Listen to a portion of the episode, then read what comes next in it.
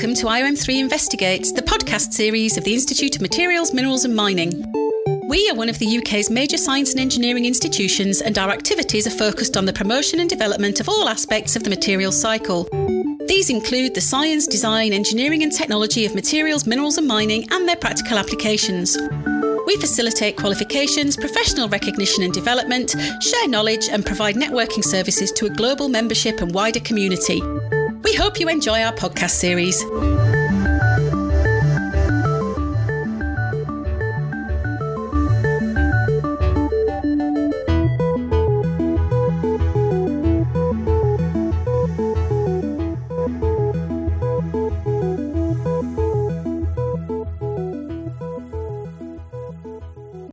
Hello, hello, everyone, and welcome back to Materials People. I am your host, Catherine Madoa, and I am a MIXI material science engineer. Um, today, I am joined. Emma is a textile researcher, e-textile designer, sustainable textile innovator, and freelance print and textile designer.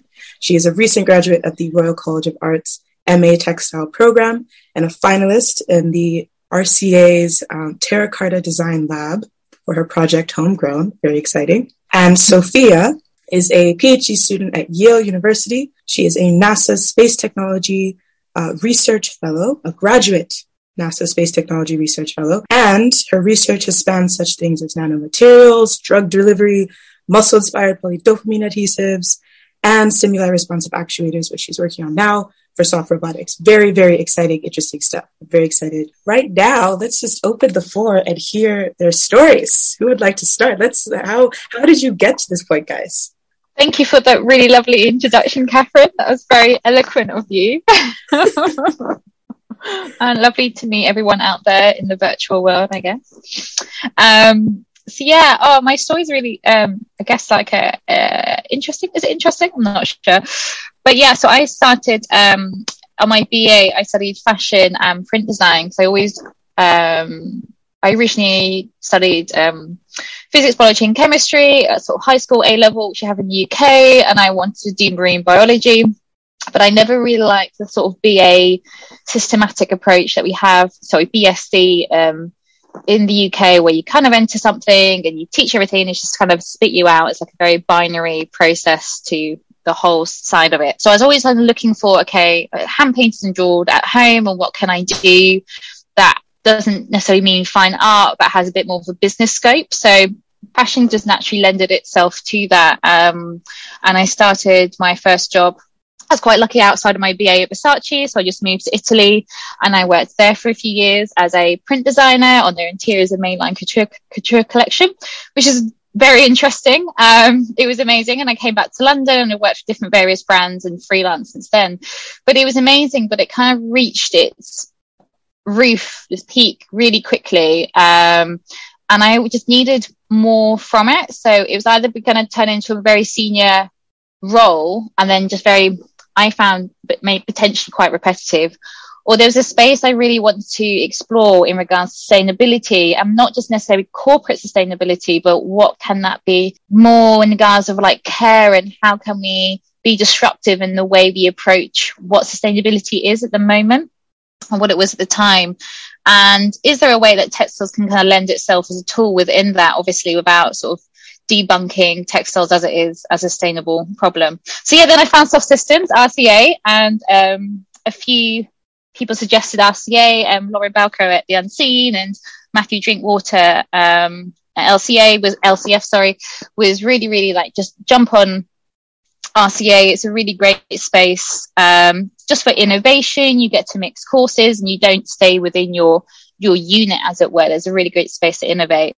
So yeah, I just found like my first year just went a bit wild and then I just always loved the idea of technology and textiles, but have that bio interpretation within it. Um, and I think my first year, I just explored so many different paths and came to a really nice sort of conclusion that bio-based technologies was something I've always loved and how can we actually incorporate as much natural local resources as we can within an e-product um, without compromising its performance and then how can we take the idea of caring for that product as a not necessarily equal, but breaking down that hierarchy idea of an object. and abusing that object. Um, it's just another hard thing that you use in your house. How can we have that sort of emotional relationship and understanding who made that, the farmers who cared for that produce and you know, not necessarily produce, but materials that it's made from. And okay, yes, it's broken. How can we repair it? And where's its next life going to be? And kind of really trying to disrupt that idea of consume, new, consume. So yes, that's kind of where I am at now. I work for two different research companies. I work for an e-textile straight rehabilitation company called Knit Regen, and I also work at Versarien slash RCA as a graphene print researcher and then homegrown, and then I freelance in between. so I like to be really busy.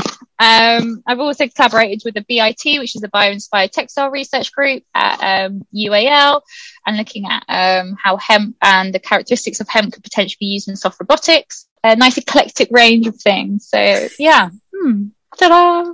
oh, fantastic. And Sophia, please tell us about your journey. Well, one, it was very interesting to hear everything you said, Emma. I already have so many things that I want to talk to you about.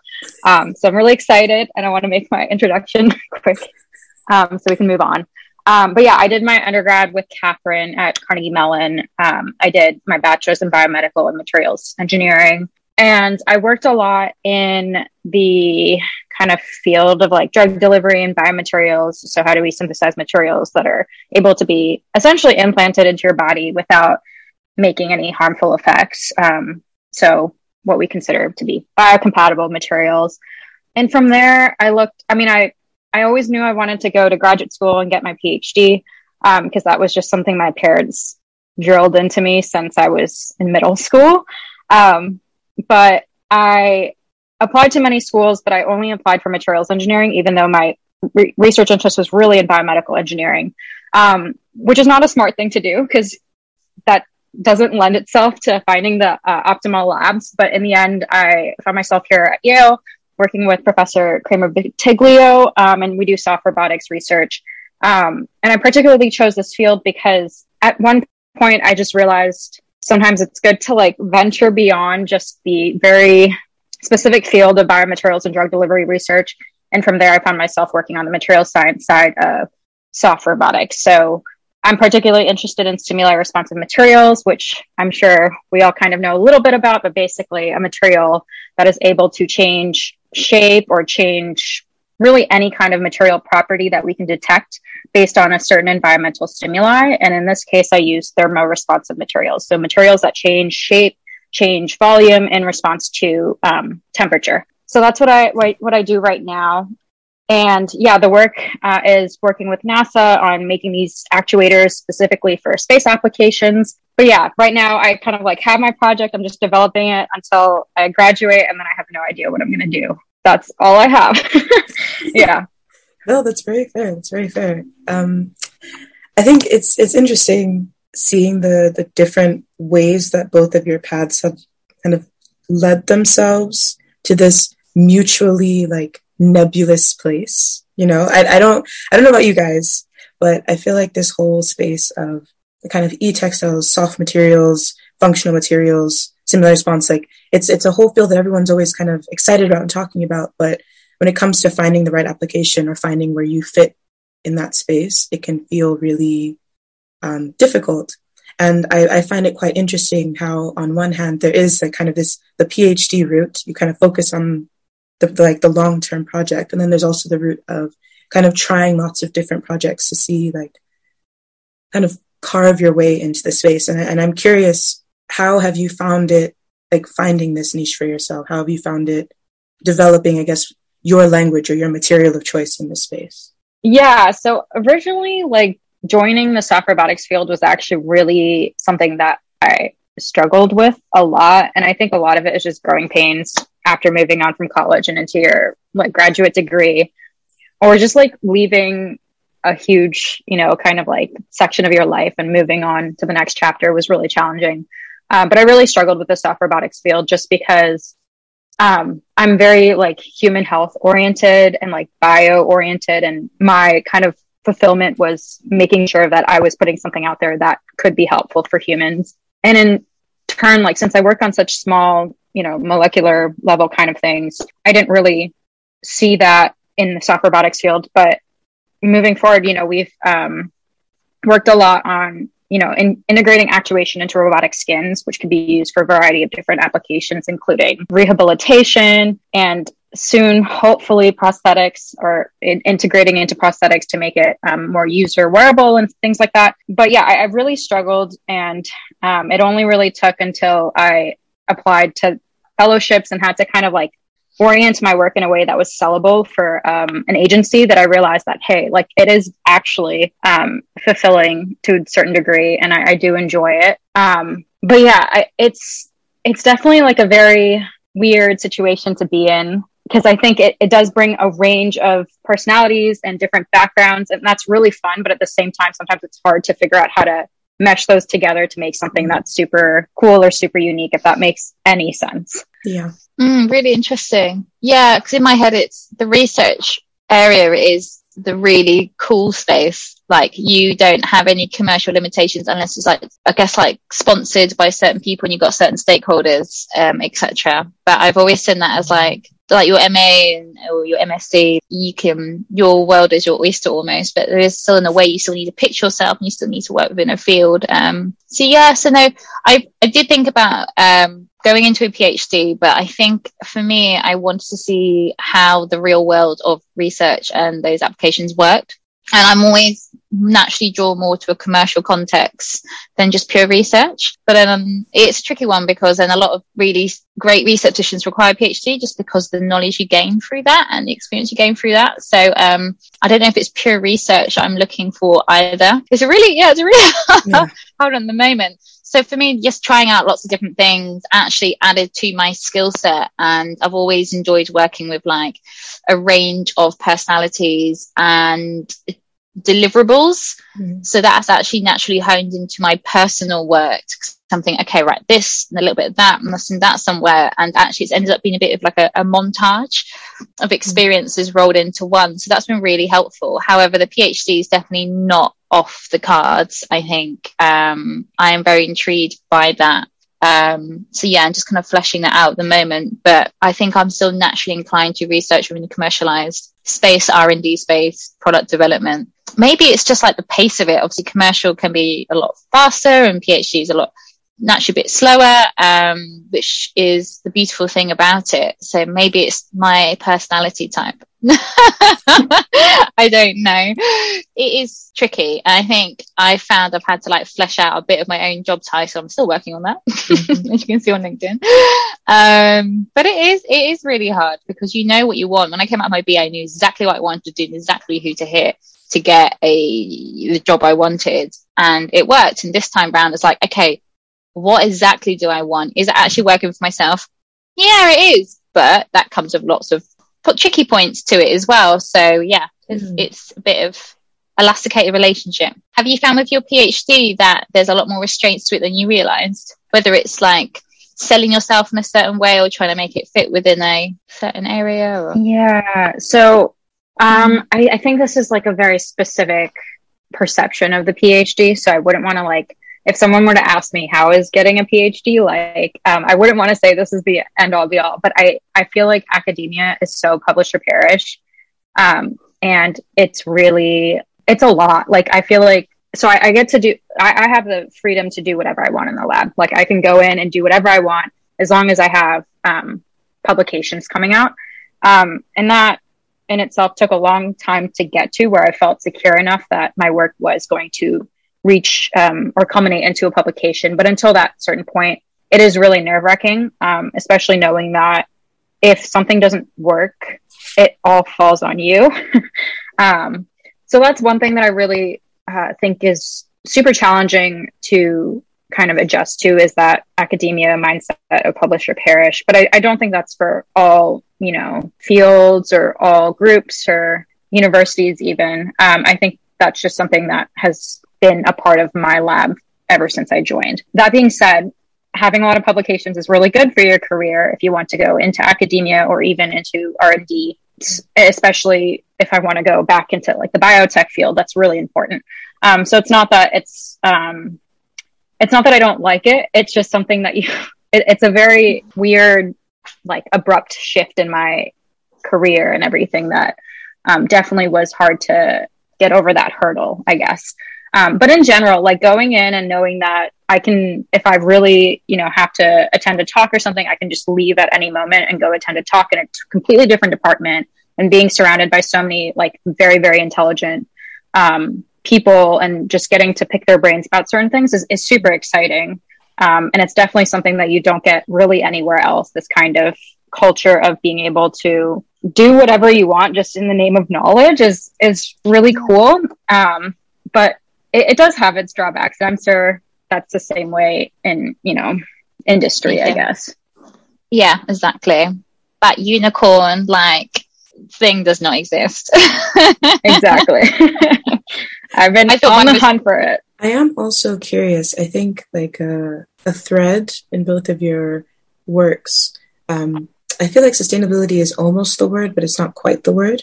Like Sophia, you're very interested in the body and materials that are compatible with the body, and Emma, there's this sense of um, using materials that are local to you, that are natural, that the end the, the, the end of life does not harm.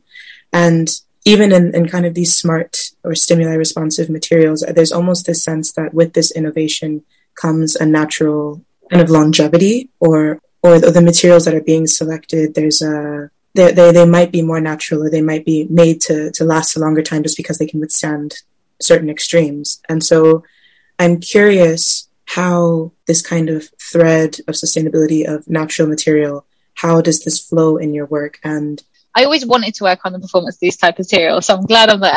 Yeah. uh, so yeah, so there's always a drive for me. I always wanted to accelerate their performance. Um, and just awareness, I think, as well. Um, so yeah, so do you, in regards to like circularity, how they feed in or so the, the reason I try the, the natural resources um, I use are for re, from regenerative sources. So that re- they basically can grow without any GM. You don't need to give it anything really. So so that's the main thing. It's there, but it's then sustainably harvesting that and not over, yeah, over harvesting or over, you know, overusing anything.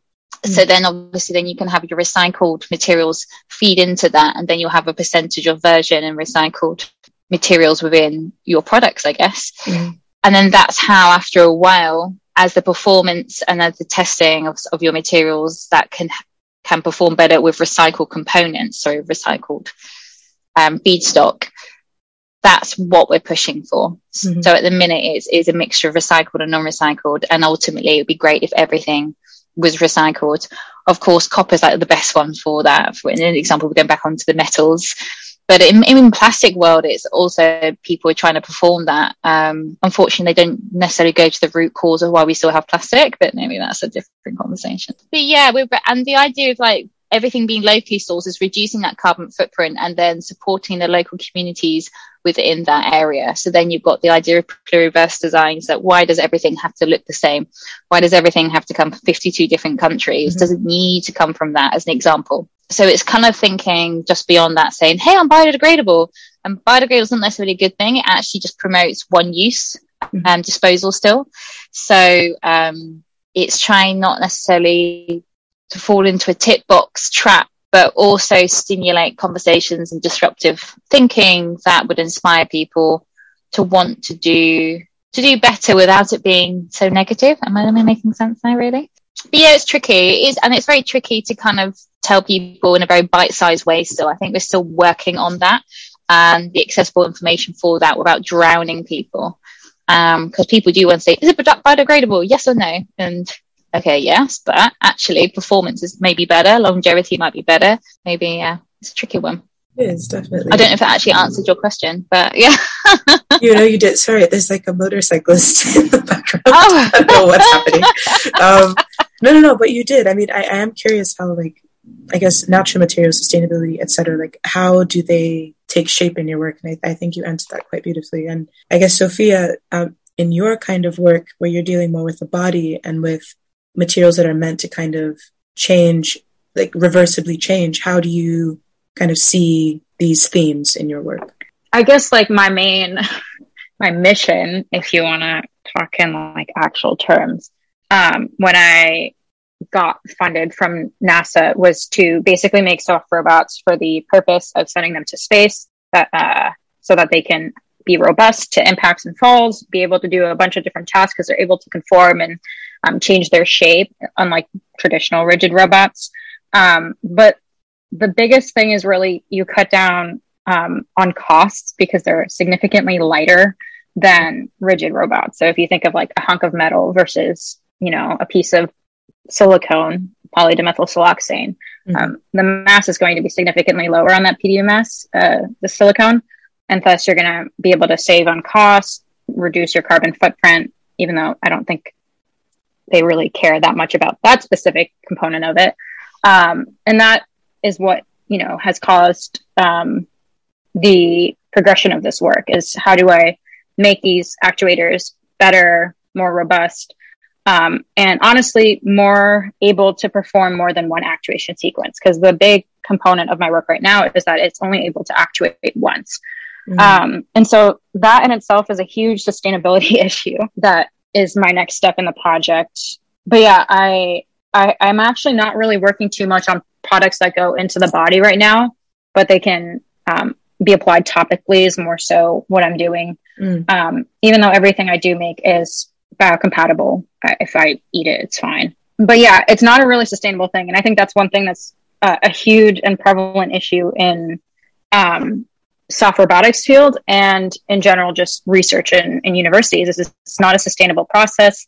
Um, and mm. you know, even projects that require green synthesis, you're obviously creating a lot of waste. Um, so it's a huge issue. And what's actually interesting is there's a conference called RoboSoft, um, which is a conference on soft robotics. It's an IEEE conference in Edinburgh this year. Mm. Um, and the whole theme of it is actually sustainable and um, kind of like recycling of soft robots. So how can we make this process and make this research field a lot more sustainable? Because right now, um, on average, we're throwing away, you know, kilos of silicone every single day, I would say. Yeah. Um, so that's a huge issue that we're trying to battle right now in the labs. But I think uh, it's it's an issue in the in the research field in general. Yeah. Mm. And do you think it's an issue because there isn't a need, right? Obviously, there is a need to to work that out because of sustainable reasons. But do you feel it's like because it's not exciting as actually getting the actuator to? I would not say that because I actually think if you were to make actuators out of repurposed materials, um, there's actually a lot more chance for if you if you think purely about publish or perish, there's a lot more chance for it to get published because journals are looking for these kinds of things because it is an important topic. The problem is that sometimes when it comes to the performance of a material, um, there's a lot of variability that we found. Yeah. Um, and with that variability comes a lot of questions, um, which can lead to our work never reaching a journal article, basically. I think I know of people actively working on this that are doing really good work on this, and hopefully um, we'll see more of that out there, public access. Um, but it is something that I think is really challenging to write up in a scientific journal when there's huge standard deviations in materials performance. Ooh, that I think that's uh, that's it's a really interesting nerve that you just hit. Um, I mean, mm-hmm. I, I, find like in when working, especially with uh, things that are natural, things that are uh, recycled, as you say, like that is a huge issue because if you're if you're buying something that's grown or if you're using something that's grown, changes in the season, changes in the water content, etc., will change the entire plant, and you can't control that. And I think um, it is both a triumph and I guess the Achilles heel of our current research practices and our current standards for how we wish to achieve progress is that um, we are now able to control so much. And as the, although that's made it possible for us to have the amazing things that we have now, the fatal flaw is that it, we are therefore less adaptable to, to changing circumstances in many ways. Because of the system that we've created, it's difficult to adapt and it's difficult to kind of work through some of these challenges because I don't know. It's it, you're right. It's hard, how can we justify that something works if we can't repeat it over and over and over again? Um, I think this is something that homegrown is trying to promote. Is is that is that mm-hmm. everything you cannot control Everything mm-hmm. shouldn't be the same design again and again. And there's a really interesting space that we're looking into of seasonal performance. So, okay, if your materials adjust, okay, okay, what degree, what's the tolerance of their adjusting? And actually, do you, can you tell for some materials? Obviously, you can for some others, resources, let's call them. And actually, maybe that's a benefit. Maybe there's some things that can be produced or made in certain times of the year with certain uh, weather types, etc., etc., that can work to our benefit. And of course, it's always nice to know, okay, this works. I need to repeat it again again again. But actually, the beautiful thing is about it is as long as you have a tolerance range of your performance, does it need to? Mm. I understand medical wise it does because there's a life and health risk there. That, no, that's definite. But actually, as long as it still works and performs within a range of, you know, a tolerance performance range, does it still need to feel exactly like it did a year ago? Because mm. that sheep or that whatever that polysaccharide or whatever it is has had an adjustment because it was picked from X, Y, and Z and processed at this time and the pH change and blah, blah, blah, blah, blah. Can we move, start to move away by controlling it and creating copious amounts of the same thing again and again and again? Can we personalize our environment to our surrounding external environment? I know it sounds maybe a bit kooky, I maybe, but um, but I understand medical performance and and things maybe automobiles there is a, there is a tighter tolerance, of course, because mm-hmm. it's slightly a bit more of a health and safety risk in regards to yeah all sorts of things, but. Uh, there's a lot of things at home that we work with and interact with that don't need that type of tolerance. And why why does everything have to perform the same? Can like a performance change on regionality as well? To the materials you use within that region. And then you're replicating the same process again, but you're just using a different feedstock because that's a local feedstock to that region. Yeah. Does that make sense? Yeah. I mean, I, have I've thought for the, you know, past couple years, you know, being, I think RCA is when a lot of these conversations start to happen for, for me and post, post grad now trying to figure out like what to do with time.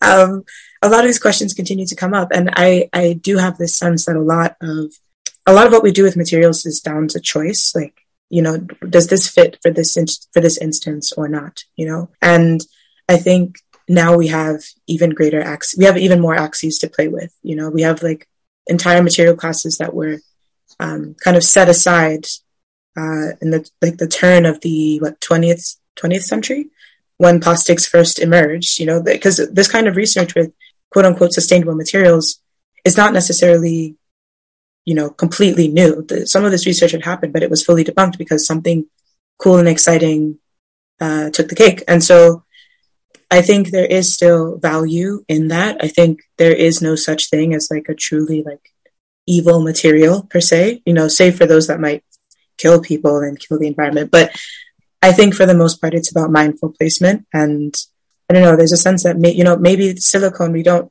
ideally we wouldn't use silicone for everything, but if silicone can withstand, you know, space, then maybe space is where silicone should be. And maybe we should find something that's meant for earth or we should find something that's meant for the oceans, etc. And maybe that's a way to think about how we select and design and engineer materials. You know what I mean? Exactly. Like plastics is this crazy material that just doesn't break down really. It just hangs out. Yet we're making these tiny little toys in McDonald's from it why do we need to do that? That's insane. You've got this like God given plastic that's like incredible because the properties of plastic are amazing if you think about it and what it does and what we use it for. But it's just been overused for so many things that do not need to be plastic. Yeah. And, and knows, I completely we'll have, agree. Maybe we'll have like cool shape changing toys in 50 years. Oh, Love that. My god. But completely agree. So, you know, everything has its place, but we abuse everything. And that's your, yeah. And how do you change that disruptive nature? I think yeah. an issue I face is like the rationale for not necessarily like being wasteful, but for not, you know, having sustainable practices in the lab is that when you're doing this for something that could be critical per se. Like for for example, um, in the I think a couple years ago or maybe 10 years ago, um, there was a soft robotic arm that they sent to, to space. They sent out this like little gripper and, you know, the cost of sending even an orange to space is ridiculous. Like you don't want to mess around with these kinds of, uh, things. And so they sent this gripper out and it didn't, and a gripper is basically a soft gripper that's able to grip anything without, um, breaking the thing that it's holding. So it can pick up a cupcake or it can pick up an orange or whatever. Um, and it didn't work. And it's Oof. like those kinds of things that um, make you want to make sure that everything you're doing in the lab, um, if you do it five times, it works the same way because the instant you send it out, it's so critical that it works. And if it doesn't work, then you just wasted thousands, millions, maybe even yeah. of dollars. Um, so yeah, I feel like with like more generalized items, I completely agree. And I think actually I've not seen that much of a push for that in the United States. I think the United mm. States has a completely different system compared to um, where you guys are.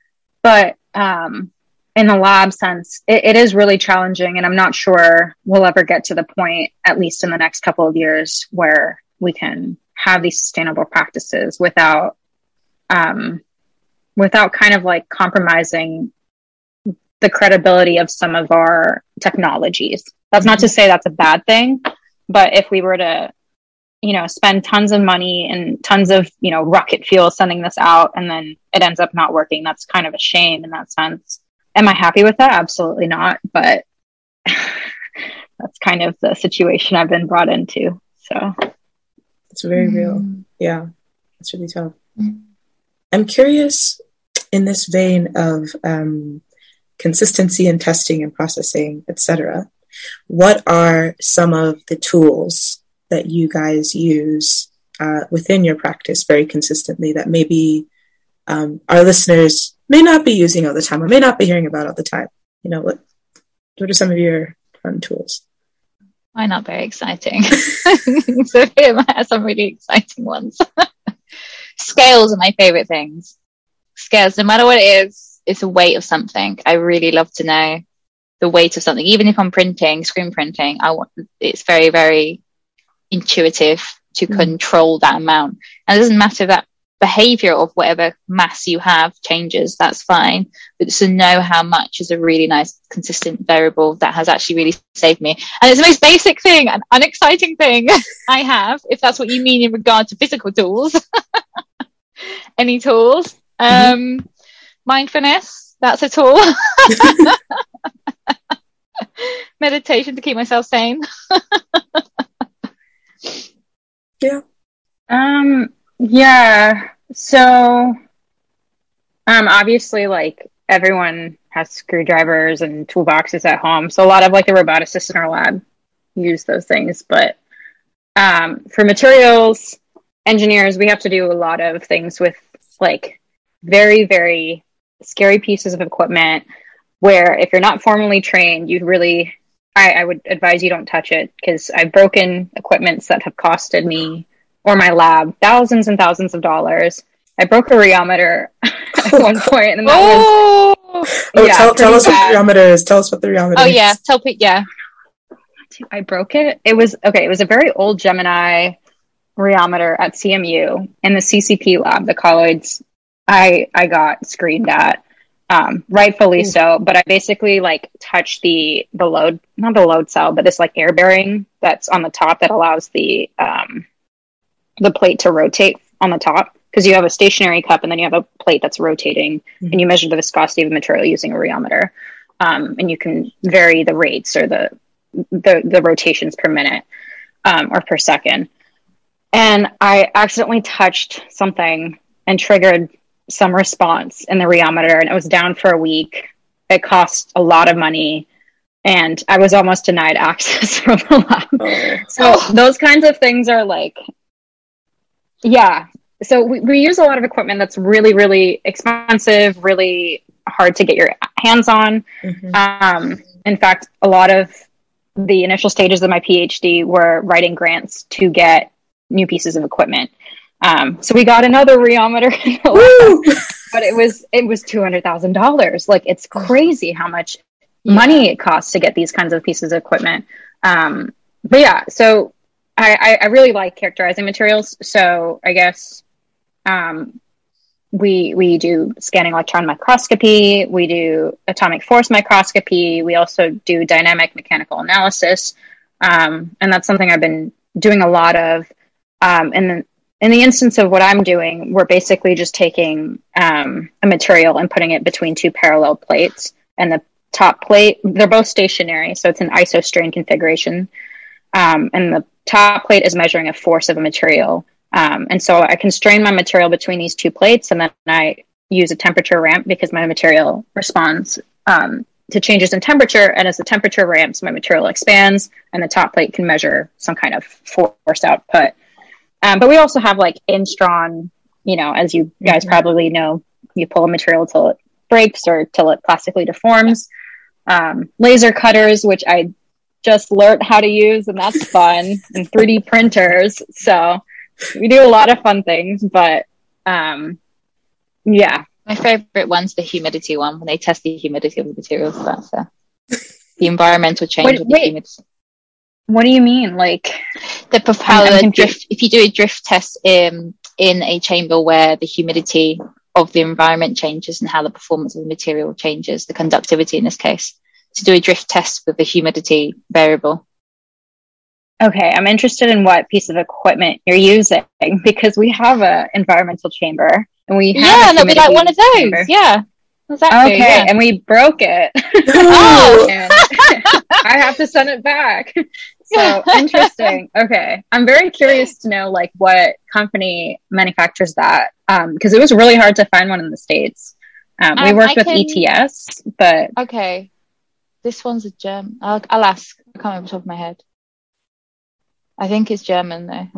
Because when we got that, about yeah, we were like one of the few people in the United States to get an environmental chamber. Stop it! Oh, really? Okay. There's loads like, in the UK. Come yeah, UK. yeah.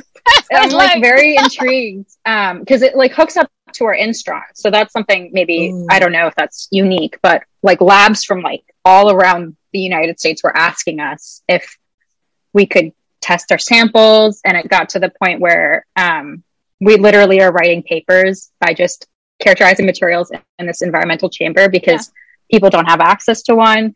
Um, so I'm just intrigued that you guys have them everywhere because we don't have any of them. The main tests I have to do is through an environmental chamber for materials. Is how does it get affected through humidity? Well, temperature is not necessarily what we explained earlier. But yeah, humidity is a really big thing. Yeah. Interesting. That's really yeah, cool. yeah, just general drift testing and stuff yeah. like that. Look at that. there you go. Hilarious. oh my gosh. Ooh. We'll find out for you that. I can't remember. Well, guys, um, before, for my last question, my last trick, I wanted to ask you what your dreams are for the future. Like, what do you hope for the future for your work? What do you envision for the future of materials? These two separate questions, but they're interrelated. What do you think? Oh, I know, heavy. Question. Yeah. love it, don't you? Love a heavy question, Kat. oh.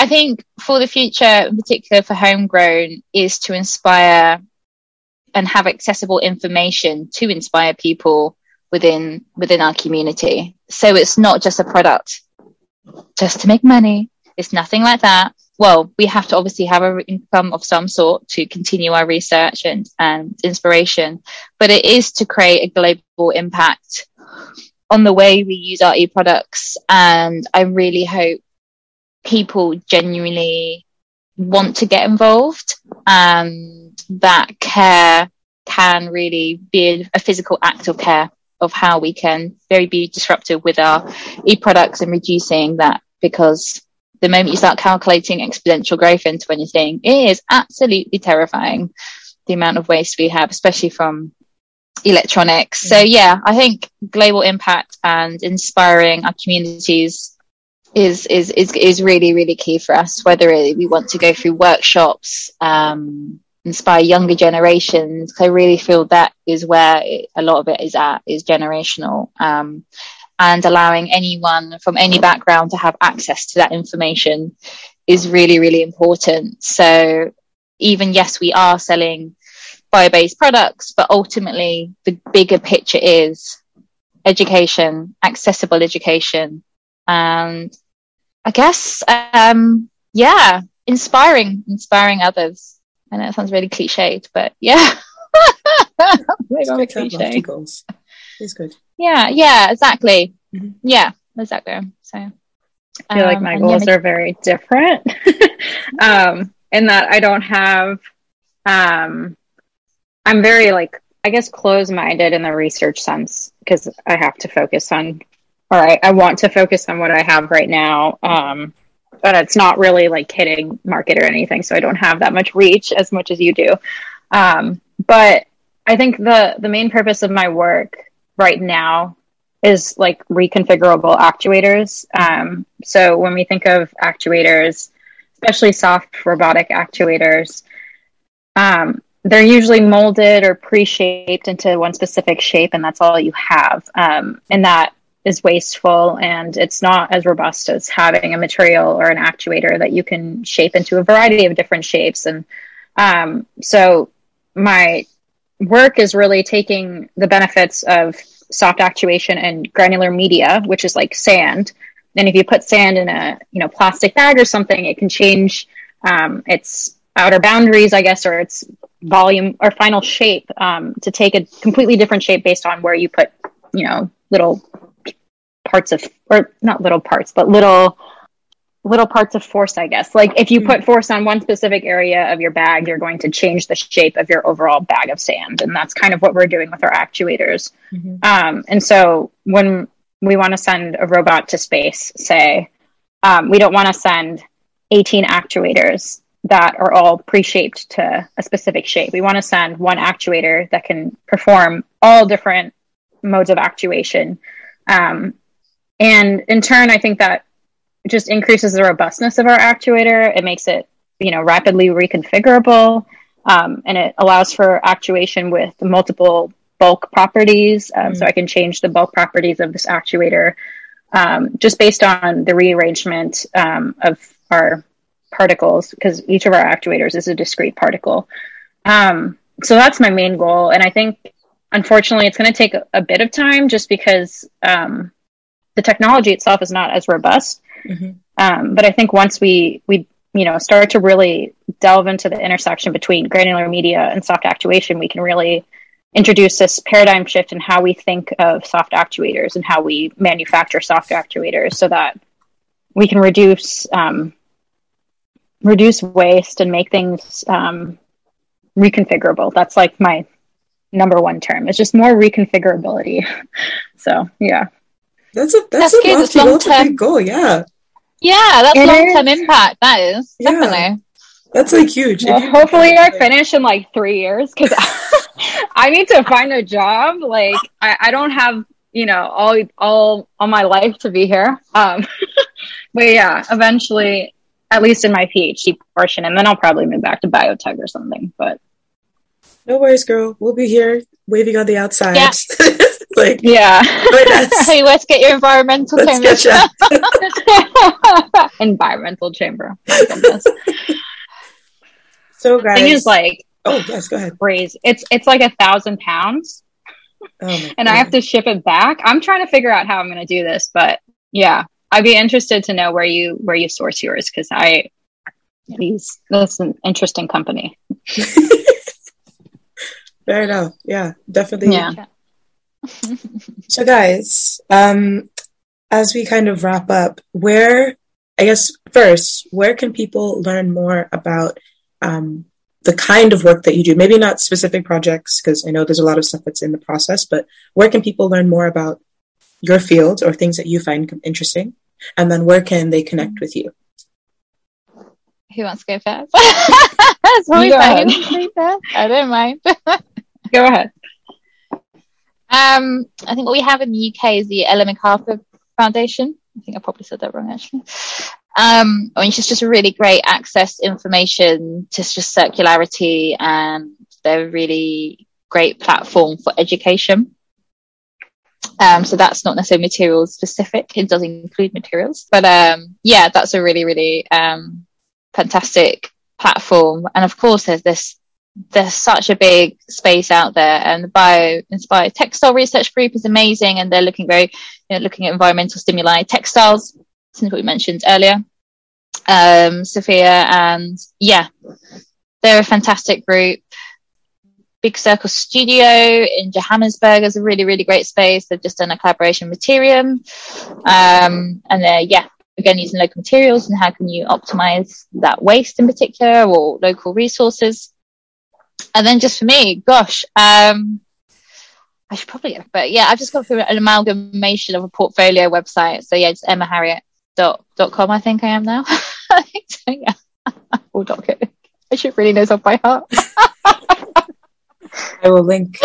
Um, on- but yes. Yes, yes, fantastic. And then, yeah, Instagram and all that jazz. Yeah, Emma Harriet underscore. cool. Cool. Um, yeah, you can check. So I think my lab does a lot of cool things. Um, so it's Professor Kramer Bottiglio, or the website I think is literally just the Faboratory instead of laboratory. You just put F. So it's a fabrication laboratory.com. Um, there's a lot of cool work there. My work will be published soon. So if you want to see my work, um, it'll probably pop up in Google, Google Scholar in the next couple of months. Um, and then, yeah, LinkedIn is, I mean, I don't check it often, but if you want to find me, I'm on LinkedIn. Yeah, I don't have it's a website. Yeah. Oh, guys. Oh, I'm dot com. Dot, Dot com. com. I've just double checked. Hilarious. you know when you start typing, it does it for you, and you're like, oh, I need to actually remember my entire URL. but yes, LinkedIn, great space. Yeah. Perfect. Yes. Make, build up your connections, people. Um, guys, thank you again so much for your time. Um, it has been so lovely speaking with you about all things materials. Um, to our listeners, thank you for joining us today and tune in for some more materials, people, in the next installment. It's been, I'm Catherine. It's been real. Goodbye. Bye.